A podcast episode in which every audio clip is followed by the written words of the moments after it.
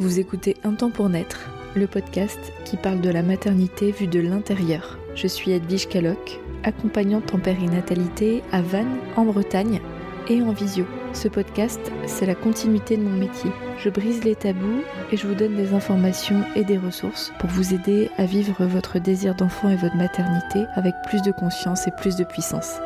Bon épisode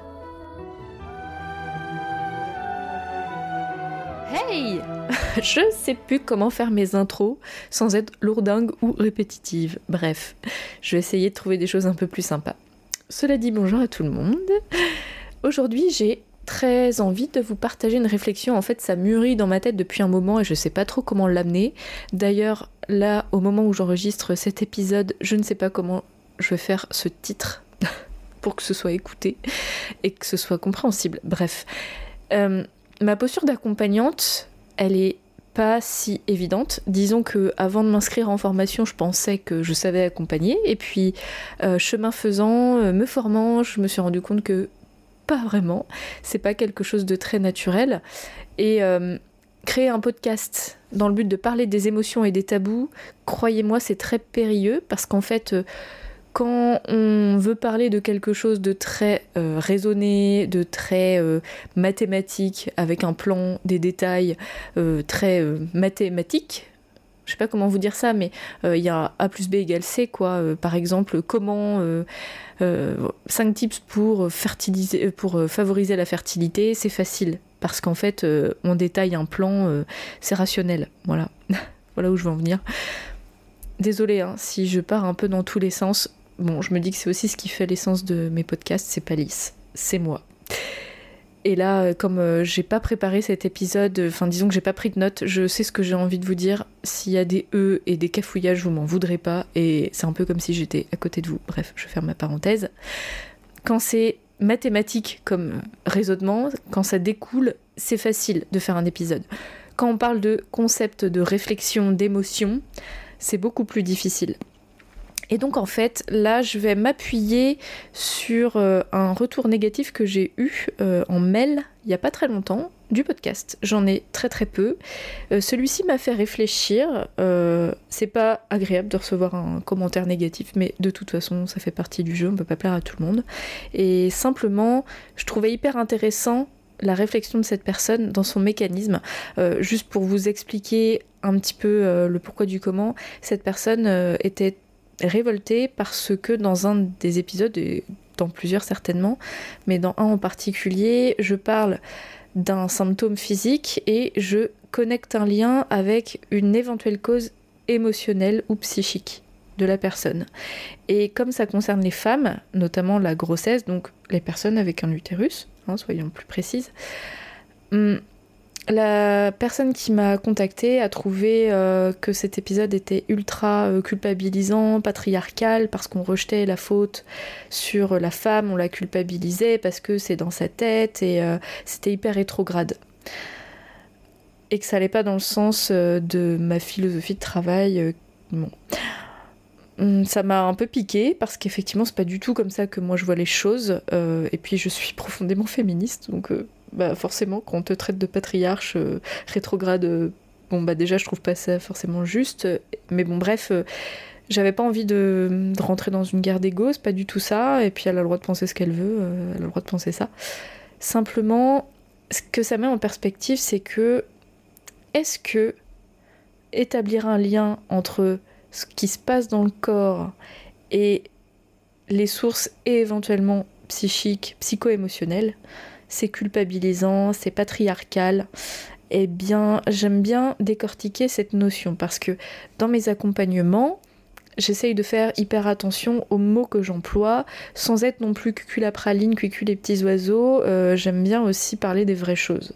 C'est très délicat. Et je dis pas que je suis toujours juste. Et si cette personne a je pense, mal interpréter ma, ma façon de voir les choses. En tout cas, peut-être que moi, je ne l'ai pas très bien transcrit non plus dans ma façon de le dire. Et, et voilà, je reconnais tout à fait ma responsabilité en tant que créatrice de podcast et de contenu où je parle des émotions. Bah voilà, il se peut que je me craque ou que euh, les mots que j'emploie sont peut-être très clairs dans ma tête et pas forcément bien interprétés. Donc ça, c'est aussi ma responsabilité. Euh, cela dit, cette articulation entre ce qu'on ressent dans le corps euh, un symptôme physique. Je vais prendre un exemple tout à fait au hasard. Disons l'infertilité, vu que c'est quelque chose qui concerne une grande partie de mes épisodes et une grande partie de mon accompagnement en général. Est-ce que on doit, on peut établir une connexion entre une infertilité et une éventuelle source dans le psycho-émotionnel? Et si on le fait pas, à mon sens, moi je rate mon travail, je rate une partie de mon travail. Alors, il se peut que dans l'infertilité, je, je vais prendre ça comme fil conducteur, mais c'était pas l'objet du podcast, ça c'est vraiment pour illustrer. Il se peut que dans l'infertilité, il y ait une cause physique, d'accord?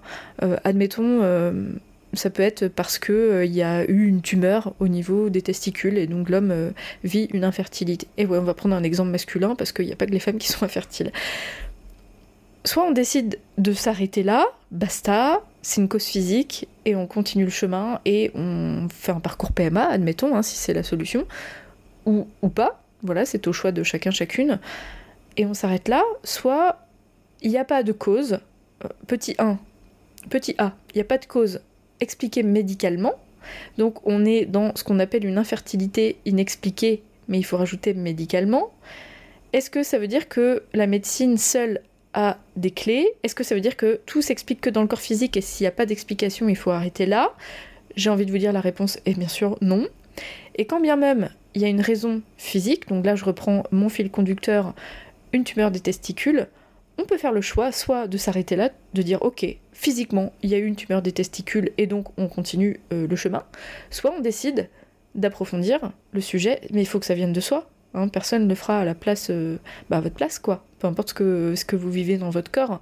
Euh, c'est pas à moi de prendre la décision euh, d'aller explorer pour les personnes. Donc moi, je peux prendre ma pioche, tâter un terrain, et puis si c'est pas le bon, c'est pas le bon. On est bien d'accord que je vais pas aller explorer un terrain si la personne n'est pas prête. Ça, c'est bien évident. Parce que c'est pas mon chemin, c'est le vôtre. Mais on peut aussi, si vous êtes prêt, dire ok, donc là, il y a eu une tumeur au niveau testiculaire. Sur le plan énergétique, le testicule est relié à, ok, est-ce que ça fait écho à l'intérieur de moi? Et dans ma famille, est-ce qu'il y a eu des, des, événements? Et dans mon enfance Et en fait, on peut aller très très loin, on peut explorer plein de trucs. Et ce qui est fondamental, c'est que c'est pas la personne qui accompagne qui a raison et qui connaît euh, la raison et qui trouve la clé. C'est la personne concernée à qui ça fait écho ou pas. Et ça, c'est la base de ma posture d'accompagnante. C'est-à-dire que moi, je peux explorer des terrains, éclairer des terrains. Mais en fait, euh, c'est vous qui les explorez, c'est pas moi. Et donc, le podcast, il est là pour mettre des lumières là où ça fera écho chez vous. Je prends un autre exemple qui me concerne cette fois. J'ai chopé une pneumonie il y a bientôt 10 ans, après un voyage en Turquie.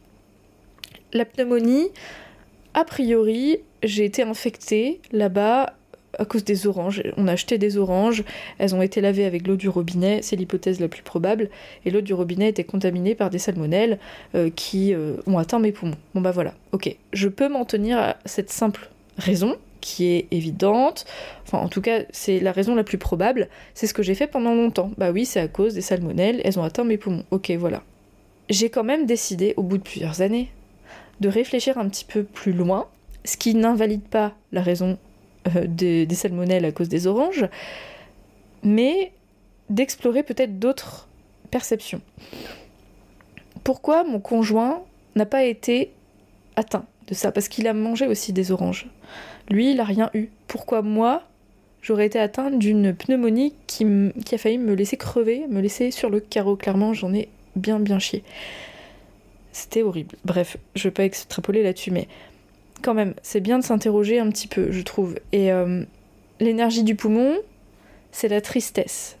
Quelle tristesse à l'intérieur de moi aurait pu me mettre, enfin, faire que cette bactérie gagne du terrain et vienne euh, envahir mon poumon? Quelle tristesse euh, avait besoin d'une bactérie pour exister? Et bien sûr que j'ai la réponse à l'intérieur de moi, évidemment. Mais si personne m'avait éclairé sur le fait qu'il y a une correspondance énergétique entre le poumon et, les tristesses, ben jamais j'aurais pu réfléchir comme ça. Et hum, là, j'en viens à ouvrir le champ entre responsabilité et culpabilité. Et ça n'a rien à voir. Est-ce que j'étais coupable d'avoir des tristesses? Mais tellement pas. Je suis pas coupable de ça parce que mes émotions, mes ressentis, ils sont là. C'est un fait, c'est ni bien ni mal. Et il n'y a pas de faute là-dedans. En fait, la culpabilité, c'est un jugement qu'on rajoute sur le vécu. C'est un jugement de valeur. Je ne devrais pas. C'est pas bien d'eux. Et on se flagelle ou on flagelle les autres. Mais ce n'est pas une émotion, la culpabilité. C'est un jugement. Et du coup, ça n'a plus rien à voir. La responsabilité personnelle, c'est ce dont on parle, c'est est-ce que je crée un lien entre ce qui m'arrive dans mon corps et ce qui arrive dans mon cœur, dans mon histoire, dans mes émotions, dans mon transgénérationnel. Et il y a des choses fabuleuses à aller découvrir, non pas pour se culpabiliser, mais tellement pas. Et justement, cette posture de responsabilisation personnelle quand on est prêt ou prête à l'ouvrir, et il y a des personnes qui seront prêtes très vite, il y a des personnes qui seront jamais prêtes, et ça, mais encore une fois, aucune valeur, aucun jugement de valeur à apporter, parce que ça, ça génère de la culpabilité, et, en fait, euh, c'est neutre. Qu'on soit prêt ou qu'on soit pas prêt, en fait, c'est un chemin personnel. Donc, euh, tant qu'on s'occupe de soi, tout va bien. Et donc cette posture de responsabilité, elle dégage la culpabilité. Parce qu'en fait, la culpabilité, elle amène du jugement, mais quand on se tient responsable, on comprend plus facilement les mécanismes de tout notre être, ce qui se passe dans notre tête, dans notre corps, dans notre cœur, dans nos énergies.